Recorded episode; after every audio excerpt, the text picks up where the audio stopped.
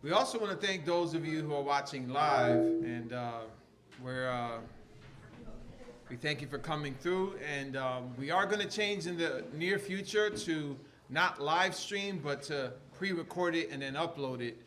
Um, so that might happen in the near future. For you know, we don't. It's just something we probably need to talk about, only because we really value gathering together as a church, and not cater to the mindset that you can sit at home on the couch and fellowship. You know what I mean? So that's that's not what the scriptures call us to do. And so, not that if y'all right now are watching this live, you know, you know just I love you, I really do. Um, but um, yeah, I think in our country we just become too comfortable, and, and I think um, especially with the environment and the culture of like you need to wear a mask, you need to do this, and and uh, thankfully God has given us favor here in PA to not be under those restrictions. Um, but gathering together really is something that the church does, regardless of what uh, kings and governors say. We are called to come together. Um, and so it's been difficult, it's been hard, but the Lord has been gracious to our church in the midst of it. Uh, I heard a testimony of a brother, a fellow church planter, uh, almost in tears. He was, they were a month away from shutting down. Uh, they, they only had a month of finances left and then he shared how God miraculously gave two offerings that month for them to continue. You know what I mean? And so, but that's the environment. That's what's going on out there with churches. There's a lot of decisions being made, a lot of pressures that pastors are facing. And so, please pray for the church, pray for leaders, pray for pastors that are definitely uh, going through things in our lives um, in this season. So, with that being said, we are going to go to John chapter 18, verses 1 through 11, and uh, I'll be reading from the English Standard Version. John chapter 18, verses 1 through 11. We've been going through the Gospel of John, starting from verse 1, chapter 1, and now we're all the way to 18. We're almost done. And uh, so, hopefully, you're more well acquainted with this gospel and uh, pray for the Lord's direction on what we're going to do next. Um, but we're definitely going to go through another book together. So I look forward to that with you. Starting in verse 1 from the English Standard Version. When Jesus had spoken these words, he went out with his disciples across the brook Kidron, where there was a garden which he and the, his disciples entered. Now, Judas, who betrayed him and also knew the place where Jesus often met there with his disciples. So, Judas, having procured a band of soldiers, and some officers from the chief priests and the Pharisees went there with lanterns and torches and weapons. Then Jesus, knowing all that would happen to him, came forward and said to them, Whom do you seek? They answered him, Jesus of Nazareth. Jesus said to them, I am he. Judas, who betrayed him, was standing with them. When Jesus said to them, I am he, they drew back and fell to the ground. So he asked them again, Whom do you seek?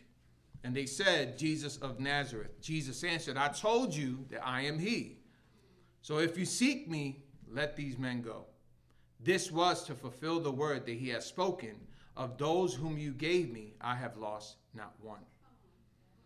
Then Simon Peter, having a sword, drew it and struck the high priest's servant and cut off his right ear. The servant's name was Malchus.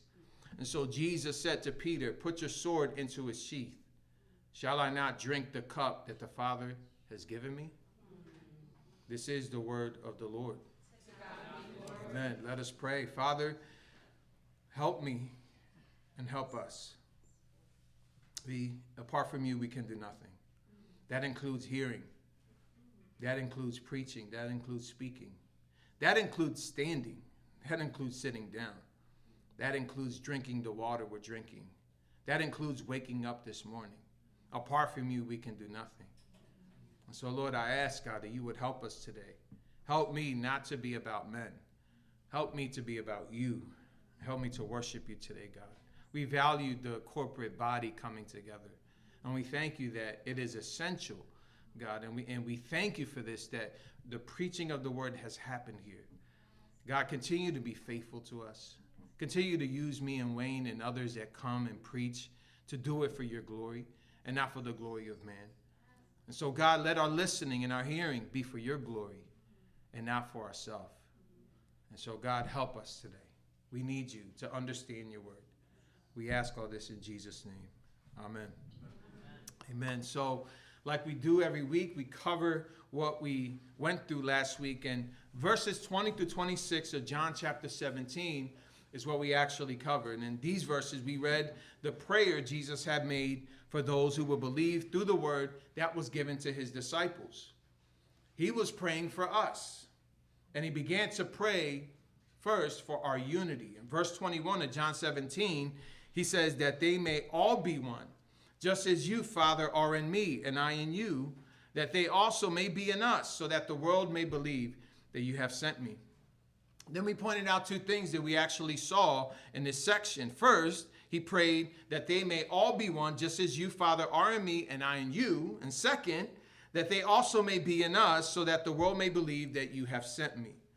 And so in the first, we looked into what it meant to be one. And we looked at the New Testament and how so many passages that were written were mainly talking about being of one mind. 1 Corinthians 1:10 Philippians 2 2 spoke of being of the same mind. 1 Peter 3:8 spoke of having unity of mind. And we also saw the mind of Christ being spoken in 1 Corinthians 2, verse 16, which believers are to have. And so the early church understood the importance of guarding unity within the fellowship of the saints, which I believe had to do with what Jesus was praying in this section of scripture. And this is why the writers of the New Testament warned about those who tried to divide the church. We even have in the Proverbs, in Proverbs chapter 6, where one of the things that the Lord hates is one who sows discord among brothers. So to be of one mind meant to be of one mind. That's what it means. One body in Christ. In the second part of what Jesus prayed for here, we saw the gospel work that comes from our being one. Jesus prayed that they also may be in us so that the world may believe that you have sent me. And so, unity in the local church is fundamental to our witness. And our unity with the Father and the Son is a non negotiable in our efforts of sharing the gospel. And that is why in Ephesians chapter 4, verses 1 to 4, Paul, Paul charged the church at Ephesus to be not just about having one mind, he said to be eager to have one mind, to maintain the unity of the spirit of the bond of peace. And so then in the second main point, we saw that Jesus prayed for the believers' honor. And we use the word honor just to be careful about the word glory. Because a lot of us did, you know, have had the experiences of coming from churches with the word of faith doctrine that overemphasize your role in Christ at the expense of like Christ being down here and you being up here. Being preoccupied with identity with Christ rather than Christ, which happens. And so we focus on the word glory, seeing it as the word honor. And the focus here was that Jesus was honored before the Father, and we would also be honored with that same honor. John 17, 22, he says, The glory that you have given me, I have given them, that they may be one even as we are one. And so, what Jesus gave us was the same reception that he would receive from the Father. Let that sink in. But God, being rich in mercy, because of the great love with which he loved us, even when we were dead in our trespasses, made us alive together with Christ. By grace you have been saved and raised us up with him and seated us with him in the heavenly places in Christ Jesus, so that in the coming ages he might show the immeasurable riches of his grace and kindness towards us in Christ Jesus. Listen, man, that was so encouraging. It was an encouraging reminder to us that we would be honored with him. And this is what he was praying for in verse 22. And lastly, Jesus prayed for believers to be with him in verses 24 to 26. Verse 24, he says, Father, I desire that they also, whom you have given me, may be with me where I am, to see my glory that you have given me because you loved me before the foundation of the world. And so this prayer prayed by Jesus would come to pass. and we would be with him because he prayed this prayer, and the prayers of Christ will be answered. Which gives us confidence of attaining oneness in our fellowship and the confidence of being with Christ where he is. Our passage today takes place after this prayer that he prayed, and he prays another prayer. But it would not be full of joy. It's not a jubilant prayer. It's a prayer of pressing and distress. Jesus will pray a prayer of sorrow and praying in his sorrow.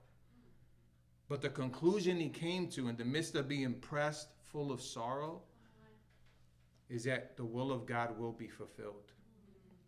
In fact, it will show us the very reason for his, him coming into the world. So that's what we're going to look into today. Three points, real quickly. The first, the setting. We're going to see what's going on right before Judas comes into the picture, the setting in verses 1 through 3. Then we're going to see the arrest in verses 4 through 9. The arrest in verses 4 through 9. And then we see the retaliation in verses 10 through 11. So the setting, verses 1 and 3. The arrest, verses 4 through 9. The retaliation in verses 10 through 11. So we see from verse 1 that Jesus went out with his disciples to a garden. He went across the brook Kidron, which was a stream in a ravine that would normally be dry in the dry season, but it will be full of water in the seasonal rains in the season in, in the seasons where there was a lot of rain. And it reminded me of Puerto Rico when I lived there for two years. We actually had one of those uh, back in uh, my, my uncle Pedro's house. Uh, yes, I have an uncle named Pedro. I know that's typical for Hispanics. You know what I mean? That's typical, no doubt. I had one of those. Um, but uh, he had land and he had actually two mountains. And in between the mountains, he had this stream where we sw- swam as kids in there. Reminded me of that. And that's kind of like what you're seeing here in this ravine. You're seeing like almost like uh, these hills or mountains, and then in between you see the stream right there, which was actually uh, east of the temple in Jerusalem. And there it says in verse 1 was a garden, which was the Garden of Gethsemane. That's what the garden was here. John's not uh, pointing it out by name here, but that's what it was when you look at the other gospels. It's called the Synoptic Gospels Matthew, Mark, and Luke. They have similar recordings. It tells us that that garden was Gethsemane. And we know this because of the other accounts of, in, in talking about the same event. And it would be good for us to look into the other accounts. That's what I want to do to know exactly what happened. There's a lot that happened in between him leaving that prayer that he prayed and then Judas coming into the picture. All three of the synoptic gospels actually record this. If you want to notate this, Matthew 26, verses 30 to 46 is Matthew's account. Mark 14, 26 to 42 is Mark's account. And then Luke has it in chapter 22, verses 39 to 46. It's there. Matthew's account has the most details uh, compared to the other recordings uh, in what happened here in Gethsemane. And what I want to do is uh, include the details of the other accounts so that we can know what is happening in our text. One of the first things that we should look at is that they actually sang a hymn before they went to the garden. This is what they did right after the prayer of Jesus. We see this in Matthew 26 30 and Mark 14 26. Usually a hymn was sung after eating a meal. And if you remember, John chapter 13, they ate that meal before, you know, John chapter 17 happened. Hymns were sung right after a Passover meal. And what was sung, according to custom, actually, was the Psalm, specifically Psalm 115 all the way to Psalm 118. That was customary after the Passover meal to sing the Psalms. Jesus and his disciples went to Gethsemane where he told his disciples to sit there and pray. And then he would leave the disciples except Peter, James, and John.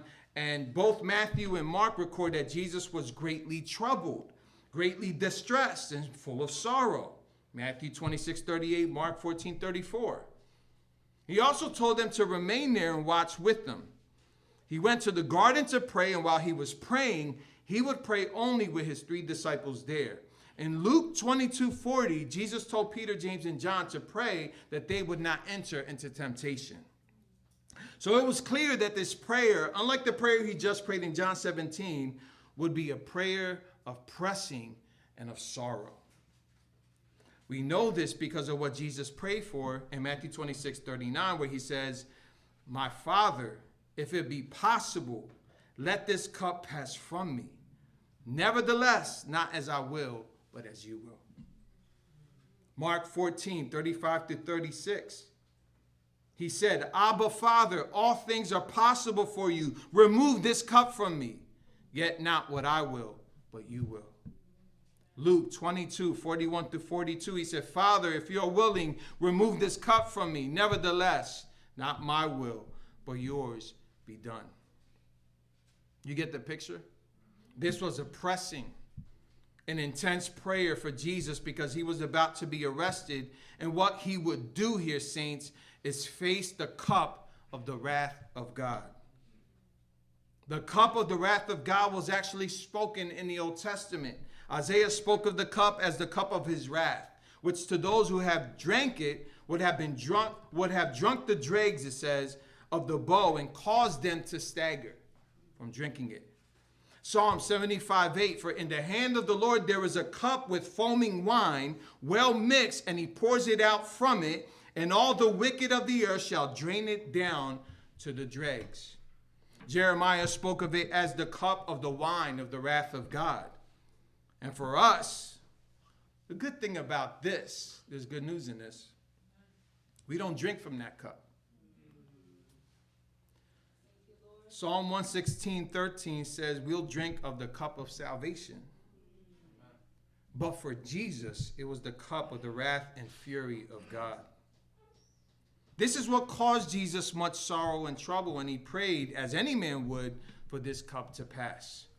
He was asking for another way, another cup to be given, but Jesus concluded that the cup, even with great sorrow and distress, had to be taken in order that the will of the Father would be done, which no man could have done because we have all fallen short and are sinful ourselves. We would have gladly taken another cup and bounced from the garden. There's no way I'm going to face the wrath of God. But I believe because Jesus was without sin and that he was God, this allowed him to overcome the option that any man with sin would have taken. Isaiah, look, you know, when he saw God's holiness, he felt his sinfulness, but Jesus saw the wrath of God, and he didn't point out his sin because he didn't have any before God. So, what he did instead was submit to the mission that the Father had called him to, which was to die for the sins of his people, even while feeling the dread of the wrath of the cup of God given to him by the Father. We see after that Jesus went to his disciples, he found them sleeping after he told them to keep watch. He told them, Could you not watch with me one hour? Watch and pray that you may not enter into temptation. He said, The spirit indeed is willing but the flesh is weak. We misquoted that John many times.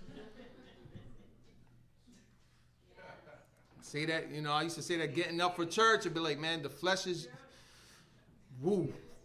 You know, like the spirit indeed is willing, but the flesh is weak today, you know. But listen, for Christ to go through what he went through and his disciples just doing what he told them not to do can you imagine the, the discouragement Christ had? The second time, Jesus went away and prayed again for the cup to pass. And again, he found the disciples sleeping. Jesus went for a third time and prayed again for the cup to pass. Listen, this was so intense that Jesus, as he faced the cup of the wrath of God, this was so intense that he actually had an angel minister to him afterwards. An angel of heaven would appear to him, and it says in Luke 22 43, would strengthen him. It was that bad. It was that intense.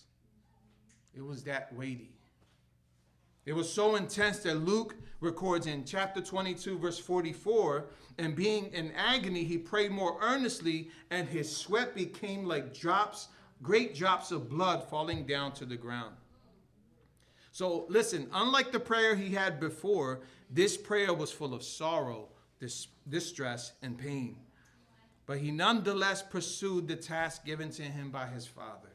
Jesus would address his disciples in Matthew 26, 45 to 46.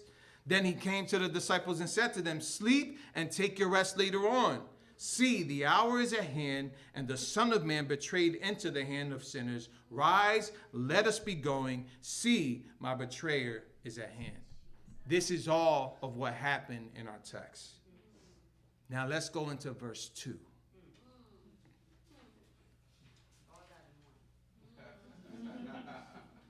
Verse 2 says, Now Judas, who betrayed him, also knew the place where Jesus often met there with his disciples. Verse 3 So Judas, having procured, meaning taking hold of a band of soldiers, and some officers from the chief priests and the Pharisees went there with lanterns and torches and weapons.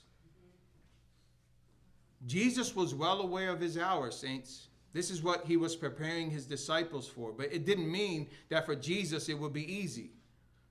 He felt great sorrow, and it was real. He was troubled and greatly distressed, and it was real. All because of the cup that was before him, and now it was time to enter into his suffering. Judas not only showed the band of soldiers and officers and the chief priests where Jesus was, the scripture said that Judas procured them, meaning that he took hold of them and he showed them where Jesus was. Judas made sure to take hold of the officers so that they would find Jesus to arrest him. Remember John 13 27. Then, after he had taken the morsel, Satan entered into him, into Judas. Jesus said to him, What you are going to do, do quickly. This man was possessed. Judas was possessed. He could not help. He, he was literally hell bent. Literally hell bent on betraying Christ. Jesus told him, What are you going to do? Do it quickly. And now we see that Judas betraying Jesus led to his arrest. And that's our second point the arrest of Christ in verses 4 through 9. Verse 4 Then Jesus, knowing all that would happen to him, came forward and said to them, Whom do you seek? So notice that John the writer pointed out that Jesus knew all that would happen to him. So this was no surprise. Jesus knew that his, hour had come. If we go back to John 2:19, he knew that he would die and that he would be raised.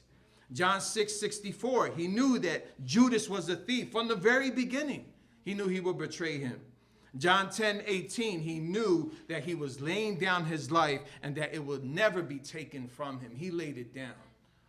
It wasn't being taken from him, he laid that down. Jesus knew all that would happen to him. The question Jesus asked is followed by the writer pointing out, Whom do you seek? Verse 5 They answered him, Jesus of Nazareth. And Jesus said to them, I am he. Judas, who betrayed him, was standing with them. Now, this is crazy because Jesus here is using the same words that were used to reveal who God was in the Old Testament. I am he, ego eimi. This was used by Christ, which was the same language used when God revealed himself to Moses in Exodus 3:14. John 6:35, Jesus said to them, I am the bread of life. Whoever comes to me shall not hunger, and whoever believes in me shall never thirst. John 8:12, and again Jesus spoke to them, I am the light of the world. Whoever follows me will not walk in darkness, but will have the light of life. John 8 28, Jesus said to them, When you have lifted up the Son of Man, then you will know that I am He, and that I do nothing on my own authority, but speak just as the Father had taught me. I got more. John 10 7. So Jesus again said to them, Truly, truly, I say to you, I am the door of the sheep. John 11 25, Jesus said to her, I am the resurrection and the life. John 14, 20, uh, John 14, 6. I am the way, the truth, and the life. Man, I got one more. John 15, 1.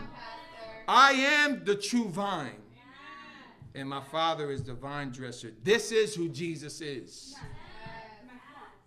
He's the I am of the Old Testament. He's the God who revealed himself to Moses. He's the God who revealed himself to Joshua. This is who he is. He was God. This statement was made here in our text, and it did something to those who came to arrest him. Verse 6 When Jesus said this to them, I am he, they drew back and fell to the ground. As we used to say back in the day, Jesus represented. he repped. He repped here. He, he flexed a little bit here. He said, ego eimi. And they drew back, meaning that they backed off, and not only that, they fell to the ground. What echoed in my head when I was reading this was John 10 18. No one takes it from me, but I lay it down on my own accord. I have authority to lay it down, and I have authority to take it up again. This charge I have received from my Father. They fell to the ground because of the word Jesus spoke about himself. He follows what happened here with asking them again in verse 7. So he asked them again, Whom do you seek? He probably was looking down at them like, Whom do you seek?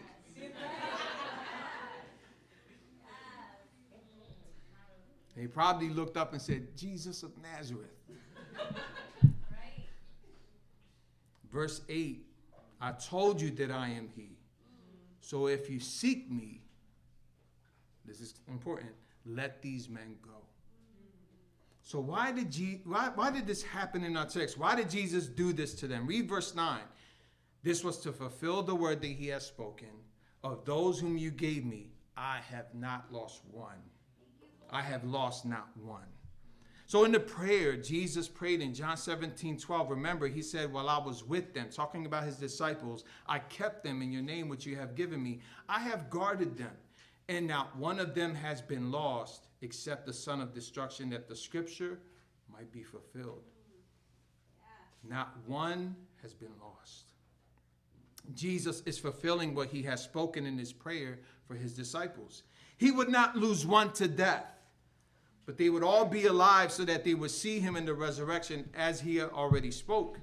They are trying to arrest Jesus, but he showed them who he really was and who was in charge.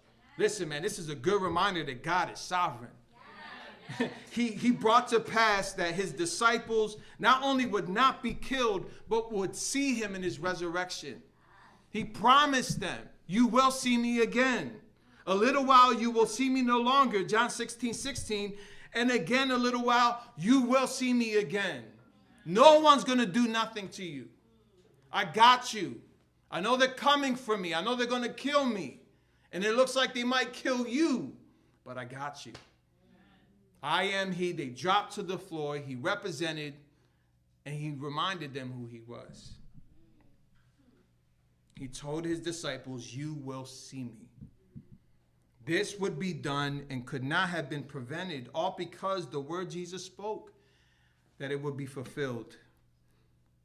There was a note on this where someone pointed out the psychological impact that this had on those who were there to arrest him. A commentary on the Holy Scriptures of John said this There is no question of a prostration of all. The foremost ones were confounded at finding Jesus so suddenly not sleeping but waking, presenting himself so composedly. Even before this, they were paralyzed, as it were, with awe of him.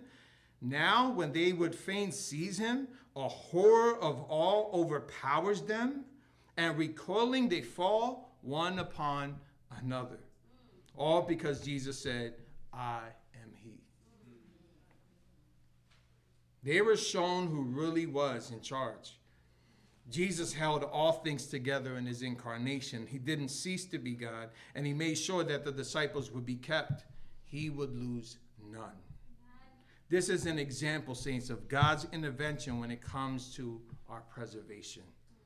Jesus, in revealing himself as the I am, violated the plans and motives of men, and he did this in order to fulfill what he has spoken.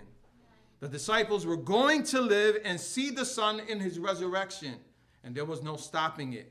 It is the same with us, saints. All that the Father gives me will come to me, and whoever comes to me, I will never cast out. For I have come down from heaven not to do my own will, but the will of him who sent me. And this is the will of him who sent me, that I shall lose nothing of all that he has given me, but raise it up on the last day. For this is the will of my Father, that everyone who looks on the Son and believes in him should have eternal life, and I will raise him up. Not maybe, not I, I don't know about this. I will raise him up on the last day. He will do it.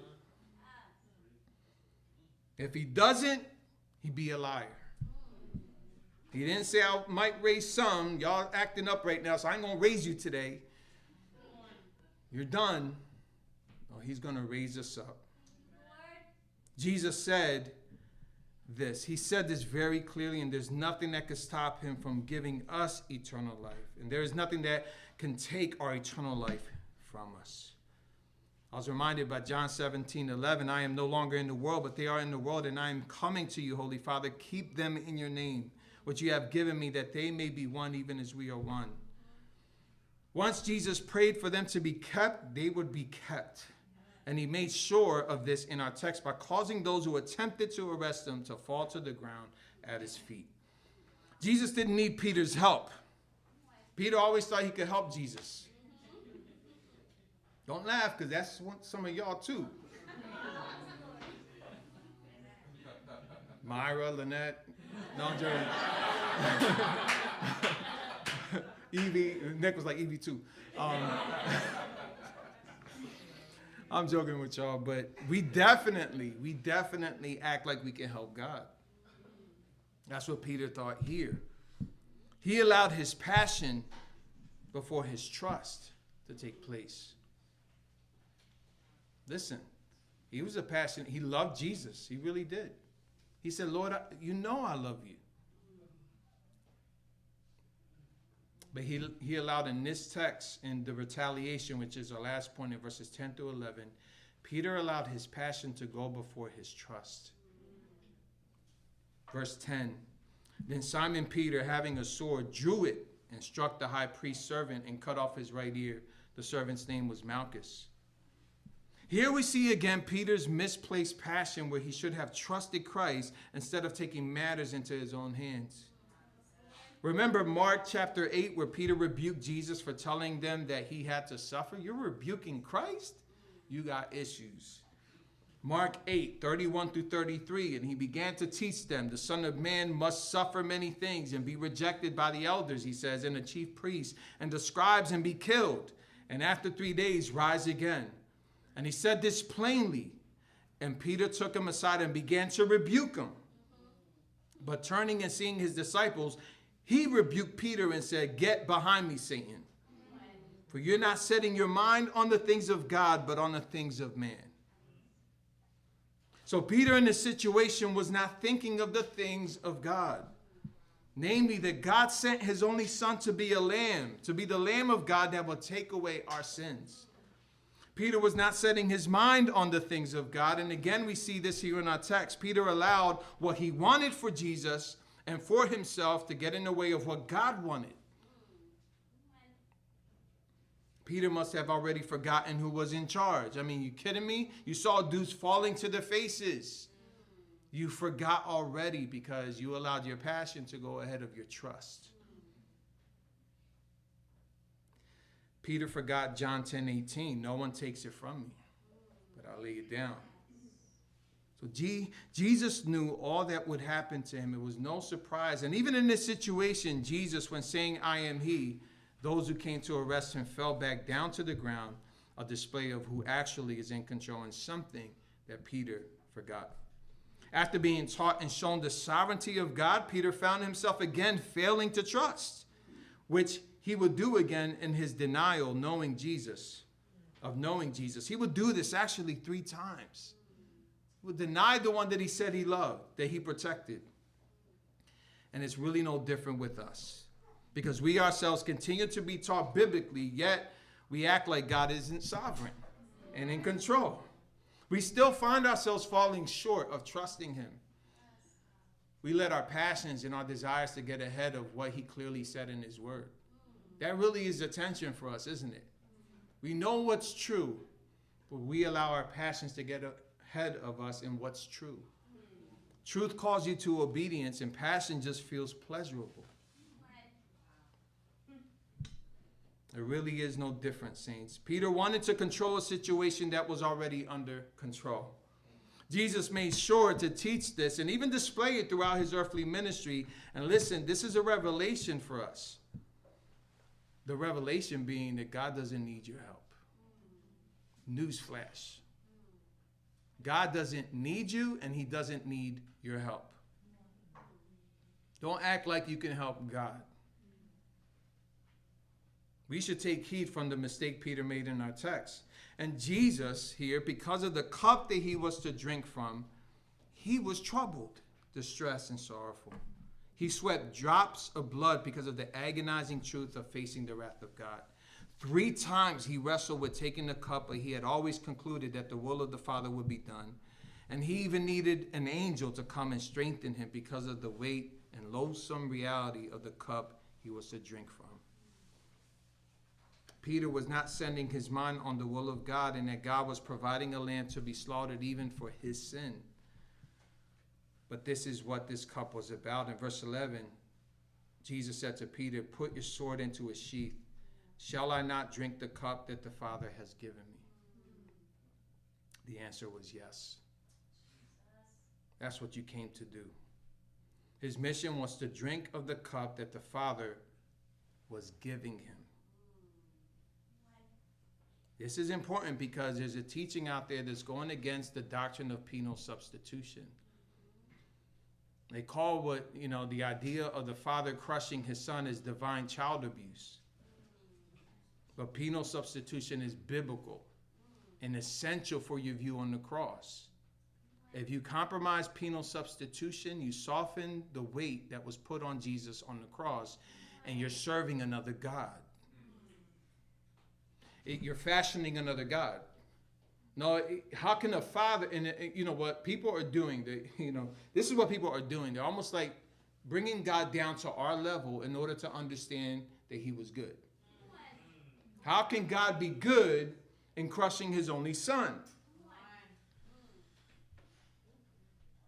I don't have time to go into Christus Victor. I'm not against the doctrine, but a lot of progressives flock to a Christus Victor view and kind of huddled up on that. And God is a nice God, He's victorious. That's cool. No, God is a righteous judge. He had to punish sin, and we couldn't pay for that sin. So he sends, and listen, this is the gospel. He sends his only son, Jesus Christ, to take the penalty of sin that we could not take on our own because we were sinful. We deserved the punishment. But one who didn't deserve it will take upon it. That's why it's called the vicarious atonement of Christ, where he vicariously came into our place, took upon the wrath of God, absorbed it, satisfied it, and now he walks on our behalf as our righteousness and our peace and our God. That's why we can be honored like he was honored, accepted like he was accepted. Penal substitution, according to carm.org, is a theological viewpoint within Christianity that maintains Jesus was legally punished in the place of sinners. That is, he took the place of the sinner. It is penal in that Christ suffered the penalty of the law. Taking the penalty of the law, it was substitutionary in that Christ took our place on the cross when he bore our sins. People have taught that it would be divine child abuse for God to punish the sin, but people who teach this deny that the cup was given to Christ. We just read it in our text. The Father gave him this cup that he was in distress about and sorrowful. In the Old Testament, Isaiah 53:10, yet it was the will of the Lord to crush him. He has put him to grief when his soul makes an offering for guilt. Why? The next section of the verse, he shall see his offspring. He shall prolong his days. The will of the Lord shall prosper in his hand. It was the plan the whole time that this cup of the wrath of God will be drunk by the Son of God so that we can, Psalm 116, 13, could lift up the cup of salvation and call upon the name of the Lord. I thank the Lord that He did what He did. Was it hard? Yes. Was it sinful? Yes. Not on the Father's part. Acts 4. He gave his Son, but we sinned. Man sinned in crucifying the Son of God. In God's vantage point, he was providing a lamb so that we can be saved and delivered from our sin. That's what he was doing here in the text.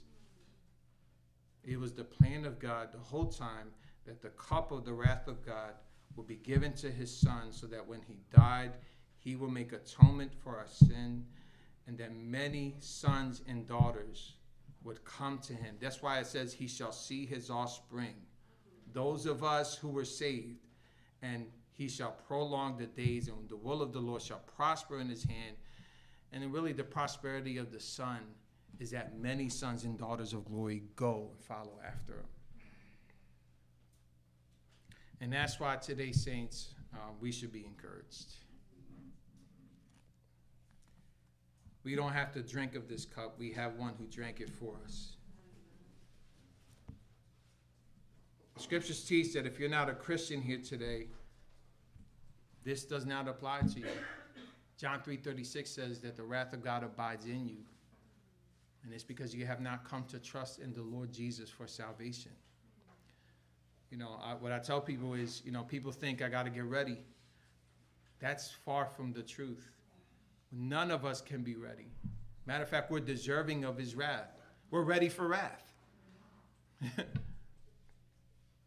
but when you call upon the name of the Lord in faith and in trust, listen, after exhausting all your resources in the world boyfriends, girlfriends, jobs, careers, whatever the case is I know you've tried it all. I know you're not happy deep down inside. And you know what? The scriptures say that you're suppressing the truth of God with your unrighteousness. You know there's a God. What I'm pleading with you today is to stop fighting against that. Surrender to the Lord. Trust in the Lord Jesus, and you will be saved.